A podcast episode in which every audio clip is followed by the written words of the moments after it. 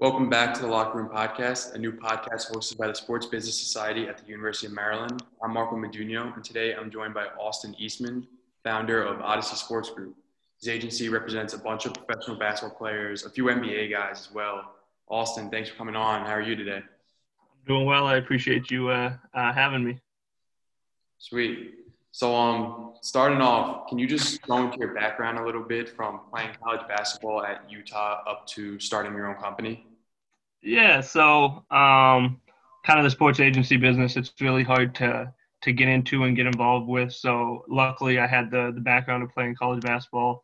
And when I say playing, I mean sitting on the bench. Um, but uh, one of my one of my former coaches uh, who was then coaching at a different college and I were still close and he called me up and we were talking about kind of what I wanted to do afterwards and told him about my dream to become a sports agent and uh, you know, he kind of said hey listen like I played professionally for 15 years. I, I was with one of the biggest sports agencies. Let me connect you with the owner. So um, he connected me with the president the vice president and uh, we started talking and I, we had a game in New York and I met up with the, the agent there because uh, they're based in New York, and just kind of started building my relationship through my senior year, and ended up getting an internship with them. They kind of wanted one of the players uh, from my team that was coming out, and he got went with a different agency, but they kept me on as an intern and. Uh, worked with them for an intern that summer and then got a role as a pre-draft coordinator uh, for the next season and handled that. And once I finished there, it was kind of just time for me with the the connections I had to start my own agency. So um, went off on my own and, and, and kind of took a shot in the dark. Mm-hmm. So, what was the thing that motivated you to start your own agency? And once you got into the industry, how hard was it to start getting respect as an agent, as a new agent? So, I think the things that motivated me the most, obviously, my brother, he was a big part. He he was in my ear constantly. You know, start your own agency, start your own agency. Um, and then I had a teammate uh, who was going through the draft process, and uh, um, he actually was kind of the one who said like, "Hey, listen, man, like, start your own agency, and uh, when the time's right, I'll come over to you," you know. And so, um, I decided to start my own agency. It was kind of just as simple as that, you know. I felt like I had enough connections, and um, if your people believe in you, that's what you got to do. So, uh, just I jumped in head first. So, like you said, you were a former college basketball player. So I was just wondering how that experience um, helps you relate to players compared to maybe an agent who hasn't played any ball, or even if they did, maybe it was a long time ago. You know, I, th- I think that I'm not sure if it's as much as me playing college basketball as it is just my passion for basketball. Obviously, for 23 years, basketball was the only thing I thought about going to bed and waking up, you know, and so I still have that passion. I watch basketball constantly, all day, every day. Anything that happens in the basketball world, I'm I'm on top of it, you know. And so I think just having the knowledge of the game and, and being able to sit down with the player and instead of saying, hey, listen, like this is the business of things, you know, I can simply say like these are the things you do really well. These are the things you don't do well. You know, when you come off a pick and roll on the left side of the court, you always try to finish with your right hand. You try to get back to, you know, and so having the knowledge and, being able to talk to the players, not only the players but the the GMs and the scouts and things of that nature, to really push my players. You know, I think that's very beneficial. I can I can go to a scout and say, hey, listen, um, this kid isn't being recognized, uh, but go watch him. And um, I have a relationship with the scouts, and they know that I know basketball well enough to, you know, hear me out and go watch a kid. And um, it, it helps these kids get a little bit more notice, but as far as you know my relationship with the players i think you know we're hoopers. So everyone you know the hoopers just stick together. So everyone has that relationship. We can sit down and argue about basketball for five hours. You know with my client who's living with me um, we'll argue about you know kobe and lebron and you know that whole argument every day. Like i'm a big kobe fan so i'm going to support him to the death you know and so we have that argument. It's just every day and it's something that it, it's not work. It's it's it's enjoyment, and, and I think that comes down to the whole business. Is like this isn't work for me. This is this is my passion, and it's something I love love doing. So it's just perfect. Yeah, it must be nice to still have an agent that's young enough to play one on one with still, right? Maybe I mean I'm not going to win anyone, but I'll compete. I'll, I'll, get a couple of buckets in. Yeah. So it's better if I can play five on five and kind of disappear to the corner, let them do their things, shoot a couple shots. That, that's what I'm good at. So you've negotiated contracts with clients both in the NBA and also overseas. So what's the differences between the two, and also which ones do you prefer? Uh, so the differences really you know, the overseas and uh, domestic market. You know, domestic market I include NBA and G League. It's a very standardized contract, um, and there's different like perks you can add to the contract, different all those kinds of things. You know, uh, different addendums, things of that nature. But for the general purpose, every contract the same, and the NBA does a great job of standardizing the contract. The NBPA does a great job of helping you walk through everything, making sure everything's set up. Whereas overseas, like you you could get anything in that contract. You know, it might on page seven of a 15 page contract, they might throw in something where it says, "Hey, listen, this guy has to be a daily shopper for our president, and he's going to he's going to have to if you sign that contract, he's going to have to shop for the president of the company." You know, and so it's things like that that you just have to really be careful. And um, FIBA does a good job of regulating things, but they don't do a great job. And and so there's a lot of different different small things within contracts and misnomers that you'll see and you're like well how would anyone ever allow this to get into a contract you know and so really i think that the nba to overseas aspect is you know like you have to be really good at your job to do overseas um, and and i've mentioned that a few times and everyone thinks that the best agent is the agent that has the best players you know three all stars and two superstars whatever it may be but really, the best agent is a play uh, uh, a agent that gets their players more than they deserve. You know, and normally that's in overseas, but also that knows the market. You know, and, and it's hard to know the market in Europe. So. So bouncing off the thing you said about the strange clauses in contracts, what's the weirdest thing that a team has tried to put in one of your clients' contracts? Um, that they stand out. I think it was, and it was just weird how they phrased it, but basically one of my players they wanted him to also be basically a coach for for in Europe they have a bunch of levels, right? So like the professional team and then they have the second professional team, the third professional team, then they have the high school team and they're all under one umbrella, right?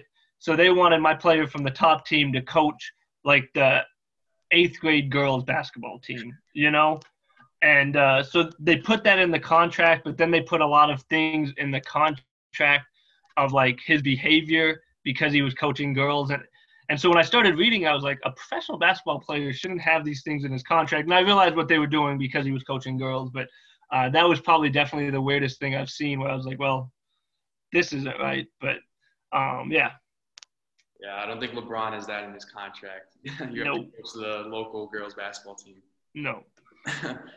um, so do the different leagues are they drastically different as far as their rules or are all like the European leagues kind of similar? So yes and no. Like like I said, FIBA is like the Federal International Basketball Association. They cover everything. So they're over everything and uh, they're like they kind of standardize everything. But at the same time, every league has their own different rules. Some leagues you'll you know you practice three times a day uh, other leagues, you know, you travel by bus. Other leagues, you fly everywhere. You know, um, and there's levels to it. So obviously, the Euro League, you're going to be treated as close to an NBA player as possible, but the, it goes down from there. But you know, uh, for example, a couple years ago, uh, they were it was a team in Russia, um, and they were playing in Russia. And I think they weren't in Russia. I think they were in like France or something or Spain. But they were in Russia playing, and they lost. They got their ass kicked right? And after the game, the coach, I think he was Serbian, basically told him like, "Hey, listen, like you guys aren't getting on this flight. I got a bus for you. We'll see you when you get home." And so they had to take like a 18 or 20 hour bus ride home after the game because they lost. Um, and that would just like, there's no way that that would be allowed in the NBA. But in Europe, they can kind of do what they want. Uh, another thing that's very different in the leagues is how they pay you. Um, it's not guaranteed that you're going to get paid, and it doesn't matter if you're in the top league in Europe, if you're in the Euro League, or in one of the bottom leagues. Like the team decides they don't want to pay you, basically, you got to go to court with them. And, and, so there's a lot of arbitration going on in Europe. Um, so I think that's one of the biggest things that you'll see is just the. It, it's a lot shadier. it's a lot shadier of a business. So are you are you watching those overseas games? Do you have a way of watching them when you have clients there? Yeah, so a lot of the leagues are actually streamed online.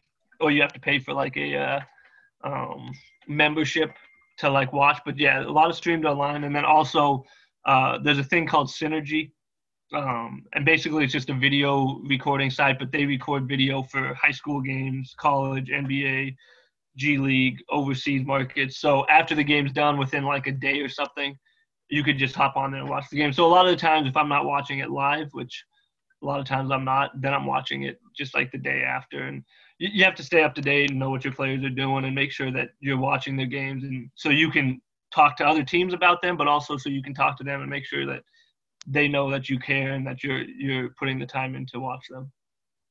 So when you watch like the NBA draft and you see these international guys getting drafted, do you ever uh, remember them when they were like 15, 16, when you knew them before anybody else did? Yeah. Um, so I'll, I'll use Luka Doncic as an example. You know, I think like his final year before he came to the league, there was a lot of hype about him, and so people were starting to get recognized. But when he was like 13 or 14, I was watching YouTube clips of him. And like he was one of my favorite players. One of my teammates in college, he was from Germany, so he knew the Europe basketball game. And uh, so like he started watching these YouTube highlights, and this kid's going between his legs backwards in a pick and roll, throwing it up top of the glass. And I'm like, man, this kid is my favorite kid. Like he's not athletic, but he's just doing everything. He's amazing. So I was watching him for a long time. I, I always knew how good he was. But uh, yeah, there's quite a few players that you'll see that you know, and you're like, oh, wow, like I remember him. I was watching him play with one of my clients here or whatever it may be. So, so who's a 13, 14 year old right now that we're going to know in eight years as the next Luka Doncic? I mean, I don't know if he's. I would say the guy that you're going to recognize the most is Victor uh, Onyeabor or whatever it is. Um, the seven foot three kid. Uh, so I've been watching him since he was 13, um, and that's a guy that I kind of think he will be. I don't think he's going to be like the next Luka Doncic, but he's going to be a very big name in the NBA. Mm-hmm. How many years out is he now? Uh, he's two or three. I think they're going to have to do three with the way his age is. Um, it, it sucks with international because like if your birthday is one day past like the cutoff day, you have to wait a whole another year. So so, when players are leaving college, what's your biggest selling point to them? What's the advantage of signing with you rather than any other agent, especially maybe ones that have been doing it longer or might be more established in the industry? Yep. Um, so this this is kind of like the uh, million dollar question uh, that that we as an agency had to kind of decide like what is going to be our value add and what are we going to really provide to these guys and so I've kind of taken taken the approach and like this is no disrespect to other agents, but I just think the agency business is a little bit played out and a little bit old. You know, at the end of the day, there's been no innovation towards it. There's been nothing like that and since the beginning of the agency business, right? So instead of us focusing on, hey, we're gonna we're gonna get you the most money on the court, blah blah blah blah, all this stuff or us going to a player and saying, hey, listen, man, you got great marketability. We're going to get you a shoe deal. We're going to get you this. Anyone can get you that. And like for anyone that thinks they can't, you know, you can't. You've never been in this business, but if someone gave you LeBron James, for example, and said, and this is not to disrespect Rich Paul because I think he's doing a great job, but if they gave you LeBron James, you'd be able to get him a max contract and a shoe deal, right? And, so it's what can you what other things can you do? What other values can you provide? And i think for us we decided you know we're going to work on building businesses around these players. Uh, at the end of the day you look at any of those top first round picks yesterday uh, i'll give James or not uh, James what's his name? James Wiseman. We'll use him as an example right? So he's going to Silicon Valley. Um, his contract's going to be like 35 to 37 million dollars for the next four years a lot of money. As it stands today, he's already a business. He's going to provide jobs for a lot of people. You know, his agent, his manager, uh, his nutritionist, his chef, his lifting coach, his trainer. So he's providing uh, jobs for all these guys. So he's a business, and you can consider that. It's a startup, maybe, but yeah, it's a business. But now he's going to Silicon Valley, and and we're looking at him and saying, okay, now how can he provide value to really add to his business in this? Silicon Valley, you got all these startups. You have you have different marketing opportunities that you may not have in a different market. But for us, we really look at it as okay. instead of us going out and getting him another hundred thousand dollars in marketing, which is probably just going to be taxed fifty percent, you know, and uh, so now it's only fifty thousand dollars. Instead of doing that, let's get him equity. So when he stops making money, they and, and this money can start working for him, and he'll get taxed on that later on. So that's kind of what we're looking at: deferring tax and and building up equity in companies and brands that will help them when their basketball career is over. They only bounce the ball only bounces for so long. So that's our kind of value add is, you know, we're going to help you build a business. Cool. So now we're going to do a segment called the Maryland Minute, where we ask some fun rapid fire questions. You ready? Right. Uh, I'm not ready, and this is probably not going to go well, but let's see what we got. All right. You could rep any NBA player. Who would it be? Say that one more time. If you could rep any NBA player, who would it be? Um, I would probably say Lonnie Walker. Okay. Can you can you elaborate? It doesn't have to be rapid fire. We yeah, just, yeah. Oh, okay, okay, cool. Sorry. Uh, Lonnie Walker. I just love his. I think he's gonna really take off this year. Um, he's gonna really blow up. Uh, so he's just a great player and he's great personality, great off the court. Uh, kind of just everything that I like in a player he's got. Um, but yeah, I think he's gonna be a superstar. Yeah, I like that answer because I think most guys would probably say LeBron or one of the superstars, but you went with someone who's who's not like a face of basketball yet. So good. Um, best player you've ever played against? Ever played against? Um, and that's tough. I would have to say, hmm, hmm, hmm. Delon Wright, probably. I mean, just because I, I, he was in practice every day. You know, we played against other NBA players, but I mean, he, he kicked my ass for two years. I, not once did I stop him. Uh, best player. I mean, what? Who was your first client, and how did you land him? So my first client was Dallin Bachynski, um, and uh, he was a former teammate of mine. Uh, actually, while I was trying to get on the team, he brought me in. I was sleeping on my friend's couch, and he gave me a room in his apartment. Uh, took me to the gym every day. So he was my first client. Um, and I basically landed him just off relationship. I, I told him what I was doing, and he kind of said, "Hey, listen, man, like I want you to represent me." And uh, you know, we've been close ever since. He's now retired and started a career. He has two kids. I'm the uncle to his kids. It's it was pretty great. It's pretty awesome to start with him. And lastly, what's just one piece of advice you'd give to college students who might want to become an agent one day? Uh, my advice would be to to not focus so much on the school aspect of of life, uh, but focus on while you're there making connections and, and, and learning. Um, I, I, think who was it, Ralph Waldo Emerson or something said, never let uh, uh, education get in the way of your learning. Um, and I, I, think that's true. Like, I didn't really learn that much in school that translated to me becoming an agent. And I, I think that for you guys, like, looking into this business, man, it's about connections. It's about who you know. So instead of spending all day studying, you know, start connecting to people. Get on Twitter. NBA Twitter is huge, but everyone will respond to you. You know, you you know, get on LinkedIn, start reaching out to people. And it doesn't matter if you can't provide value now, but start figuring out ways that you can provide value to someone. So when you do talk to them and they say, Hey, listen, this is what I'm doing, you can say, Hey man, maybe I can connect you with this person or Hey, I can maybe do this for you. And um, constantly trying to be a value add in every every relationship you have i think is very important and that's something that i would start with is just how today can i add value to someone and, and sooner or later when you start doing that people are going to be like hey man i need to help this kid out i need to help this kid out um, and, and, i learned that from uh, a kid who was he's six years older than me but he's running one of the companies that i'm invested in now um, and he, he's an absolute stud but every time we got on the phone the first 10 times i talked to him he was always like, "Hey man, listen, what can I do for you?" And by the end of it, I, I was giving him money to invest into his company, you know. So like he he gained a value out of me, but he gave me a lot of value as well. That's all I got. Um, don't forget to subscribe to the Locker Room Podcast and follow the Sports Business Society on Instagram at SBS underscore UMD. Austin, thanks a lot for coming on, and um, good luck to you going forward. Of course, I appreciate it, man. Thank you for having me.